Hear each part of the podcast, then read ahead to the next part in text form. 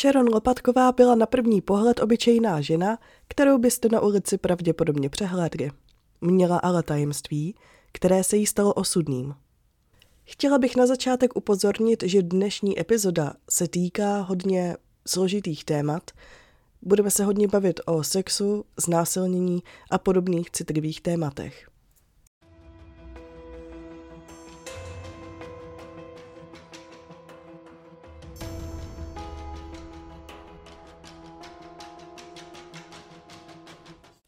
Sharon Rina Lopatková, rozená Denburgová, se narodila 20. září 1961 jako jedna ze čtyř dcer. Vyrůstala ve městě Baltimore v Marylandu a narodila se do rodiny ortodoxních židů. Zejména to byly ale její rodiče, kdo byl tak oddaný víře. Její otec, Abraham Denburg, byl totiž kantor v jejich místní synagoze, která byla zároveň největší synagogou v Baltimoru.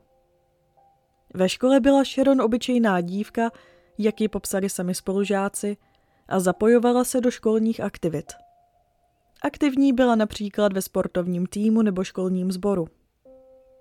V roce 1991 se i přes nesouhlas svých rodičů provdala za Viktora, který pracoval jako stavební dělník. Rodiče proti tomuto vzňatku byli hlavně z náboženských důvodů. Sharon a Viktor měl každý jinou víru.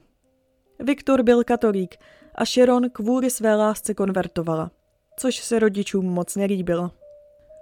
Podle jednoho ze spolužáků Sharon tenhle sňatek měl sloužit jako jakési odloučení se od rodiny a krátce po svatbě se novomanželé přestěhovali na ranč v Hamstedu. Není ale přesně známo, proč by se Sharon vůbec chtěla od své rodiny odloučit. Viktor v Novém městě chodil dále do práce a začal se seznamovat s lidmi z místní komunity. Sharon se ale moc s ostatními neseznamovala a začala se cítit osaměle. A tak začala být více aktivní na internetu. V roce 1995 si Sharon založila svou první stránku s názvem House of Dion, na které prodávala a také posílala e-maily s návody jak na domácí dekorace a to za 7 dolarů za kus. Sharon byla totiž poměrně talentovaná v psaní a tak není divu, že zanedlouho založila druhý biznes s názvem Classified Concepts, kdy nabízela firmám přepisy textů reklam za 50 dolarů za reklamu. Dále také provozovala několik stránek, kde například nabízela své služby čtení z karet. Sharon byla u počítače doslova od rána do večera. A zdá se, že ji internet naprosto pohltil. A to tak, že na internetu vedla svůj druhý život. Druhý život, který si Sharon na internetu vytvořila, byl ale úplně jiný. V říjnu 1995 si vytvořila pseudonym Nancy Carlsonová a začala na internetu nabízet obsah pro dospělé.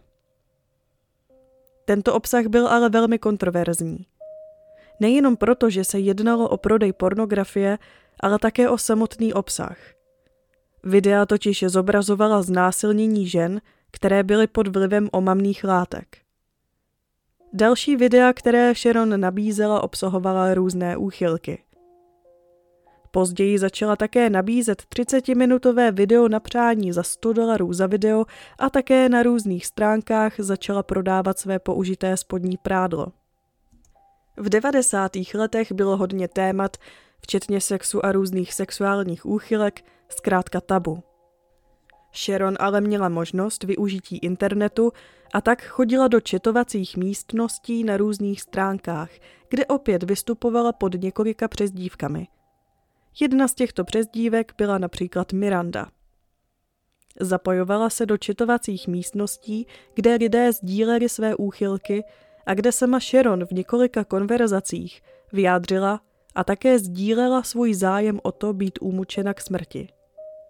V inzerátu psala, že nechce pouze e-mailovou komunikaci, ale že to chce zažít na vlastní kůži. Na tento inzerát se jí dokonce jeden muž ozval a vydala se za ním do New Jersey.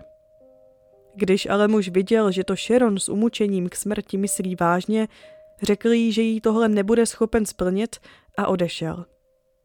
Na již zmíněných stránkách si o tom psala s mnoha lidmi, ale v momentě, kdy zjistili, že to Sharon myslí vážně, konverzaci opustili. Sharon ale tohle neodradilo a muže, který by ji umučil, hledala dál.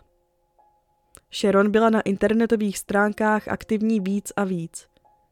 Navštěvovala další četovací místnosti, včetně té, kde se scházeli lidé s fetišem kanibalistického sexu. V této četovací místnosti vystupovala pod přezdívkou Carlson, což byla podle jejich slov disciplinární domina a taky pornoherečka vážící 136 kg. Hledala někoho, kdo by ji donutil jíst tolik jídla, aby přibrala na 215 kg. V inzerátu psala, že nechce pouze e-mailovou komunikaci, ale že to chce zažít na vlastní kůži a že muž by neměl být ženatý, protože nechce rozvrátit žádnou rodinu. Když ale Sharon použila jednu ze svých přezdívek nankocentrek, našla muže, který byl ochotný jí splnit její nejtemnější přání. V této době si začala psát s mužem jménem Robert Bobby Frederick Glass. Seznámili se v srpnu v 1996 v jedné četovací místnosti pro dospělé a to poté, co Sharon sdílela status, cituji, někdo na pokec o umučení k smrti, doufám, že si nebudete myslet, že jsem divná nebo tak něco. Na tohle jí odpověděl uživatel Slowhand. Robert Bobby Frederick Glass pocházel z města Lenoir v severní Karolíně. Téměř 16 let pracoval jako počítačový analytik pro vládu v okrese Katoba a mezi jeho úkoly také patřilo programování a sledování množství spotřeby plynu z vozidel v okrese. Stejně jako Sharon, i Robert Glass se na první pohled zdál být jako obyčejný muž. Sdíleli ale společné zájmy, a to včetně trávení několik hodin denně online na stejných stránkách. Byl ženatý 14 let a měl tři děti. Rodině se ale nevěnoval a většinu svého času trávil u monitoru. Jeho žena si začala všímat, že se nevzdaluje už jenom od ní, ale vlastně i od dětí. Sherry Glassová toho měla už dost a jeden den se přihlásila do e-mailu svého manžela, kde našla surové a násilné konverzace, které posílal pod již zmíněnou přezdívkou Slowhand a také Toyman. Tyhle e-maily ji naprosto šokovaly. Navíc objevila temnou stránku svého muže, o které neměla ani tušení. Netrvalo dlouho a od svého manžela i s dětmi odešla a v květnu 1996 požádala o rozvod. O tři měsíce později byl Robert Glass opět na jedné z těchto stránek, kde si začal psát právě s Sharon. Z online četovacích místností se přesunuli do e-mailu a v těchto konverzacích Sharon sdílela své nejtemnější fantazie a Robert Glass jí na to odpovídal, jak by její fantazie splnil. Tyto konverzace, které všechny měly sexuální podtext, si vyměňovali přes dva měsíce. Celkově si vyměnili asi 900 stran e-mailů a nakonec došlo k domluvení se na setkání v reálném životě. V říjnu 1996 Sharon svému manželovi sdělila, že jede k příbuzným do Georgie. Viktor Lopatka ale o aktivitě své ženy na internetu neměl ani ponětí. Sharon také lhala a nechystala se do Georgie, ale chystala se do Lenoir v severní Karolíně, kde Robert Glass bydlel. Ještě než Sharon 13. října 1996 odjela, zanechala za sebou vzkaz, že se už nevrátí domů a Viktora ve vzkazu prosila, aby Roberta Glase nehledal. Na konci vzkazu stálo, cituji, Jestli se moje tělo nikdy nenajde, nedělejte si starosti. Odpočívám v pokoji. Zdá se ale, že vzkaz musela někde pečlivě uschovat. Poté Sharon odešla z domu na vlakové nádraží, odkud odjela vlakem Amtrak do Charlotte v severní Karolíně. Tam dorazila ve 20.45. Na nádraží ji vyzvedl Robert Glass ve svém pickupu a společně jeli k němu domů. Do přívěsu v Lenoir, malého města, které má v dnešní době okolo 20 tisíc obyvatel. Do 20. října 1996 Viktor Lopatka o své ženě nic neslyšel a připadalo mu to podivné. Navíc našel vzkaz a sedm dní po odjezdu jeho ženy ji nahlásil na místní policejní stanici jako pohrešovanou. Policie začala prohledávat napřed jejich dům.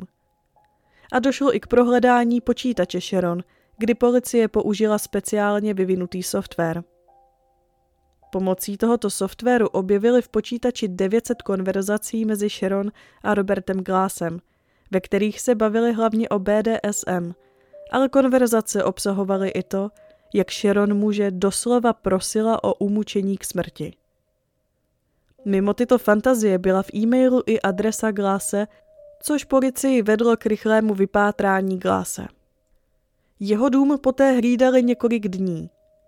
Během vyšetřování se také podívali na jeho trestní rejstřík, na kterém byl ale pouze zápis z roku 1988, kdy dostal pokutu za rychlou jízdu, a také měl zápis o neplatné technické kontrole auta. Nic dalšího ale na rejstříku nebylo. Ale poté došlo na prohledání domu. Během prohledání domu policie našla osobní věci Sharon. To ale nebylo všechno. Našly se u něj i složky s explicitním obsahem zobrazující děti, věci na bondage, revolver, několik počítačových disků a dětských hraček. Jeden z policistů si všiml čerstvé zeminy nedaleko přívěsu, kde se našly ostatky Sharon. Jak se ukázalo, Glass Sharon uškrtil provazem. Během výslechu ale řekl, že Sharon zabil ve skutečnosti omylem během sexu. Trval na tom, že jí doopravdy nikdy zavraždit nechtěl. Pitva také prokázala, že Sharon byla opravdu uškrcena náhodou a to tři dny po jejím příjezdu do Severní Karolíny, tedy 16. října. Policie ale trvala na tom, i přes pitvu, že se jednalo o vraždu. Nikoli o zabití. Měli totiž důkazy z e-mailové konverzace. Robert Glass byl obviněn z vraždy prvního stupně. Dále byl také obviněn z držení explicitního materiálu obsahující děti. Sám Glass se přiznal k obvinění z dobrovolného zabití a sexuálního vykořišťování a 27. ledna 2000 byl odsouzen na 36 až 53 měsíců v nápravném ústavu Avery Mitchell. Dále byl odsouzen na 27 měsíců, a to ze sexuálního vykořišťování druhého stupně. Trest dostal jak státní, tak i federální. O dva roky později, v roce 2002, umřel Robert Glass ve vězení na infarkt. A to jeden měsíc před ukončením státního trestu a jeden měsíc před zahájením federálního trestu. Tento případ je snad první případ, u kterého se povedlo usvědčit vraha na základě důkazů z e-mailu. Případ také pomohl v oblasti psychologie, kdy se psychologové začali více zajímat o porozumění sexuálním úchylkám, které obsahovaly sadismus, masochismus a také erotickou asfixii, což je erotické dušení. Případ Sharon Lopatkové se často spojuje s autasasinofierií, což je parafílie, při které je člověk sexuálně vzrušen rizikem zabití. Tento případ je poměrně složitý, neobvyklý a možná až kontroverzní. Zajímalo by mě, co si o tomto případu myslíte. Ráda si vaše komentáře přečtu a zároveň bych vás chtěla poprosit, abyste vzhledem k tématu zachovali respekt jak k sobě, tak i k samotnému případu. Pokud se vám podcast líbí a chtěli byste podcast podpořit, můžete tak učinit prostřednictvím lajku, komentáře nebo odběru, nebo sledováním na sociálních sítích, ať vám neutečou nejnovější epizody a další příspěvky. Nebo podcast také můžete sdílet. Tohle je ale pro dnešní epizodu všechno. Jmenuji se Lana a tohle byl podcast Holka z Forenzního.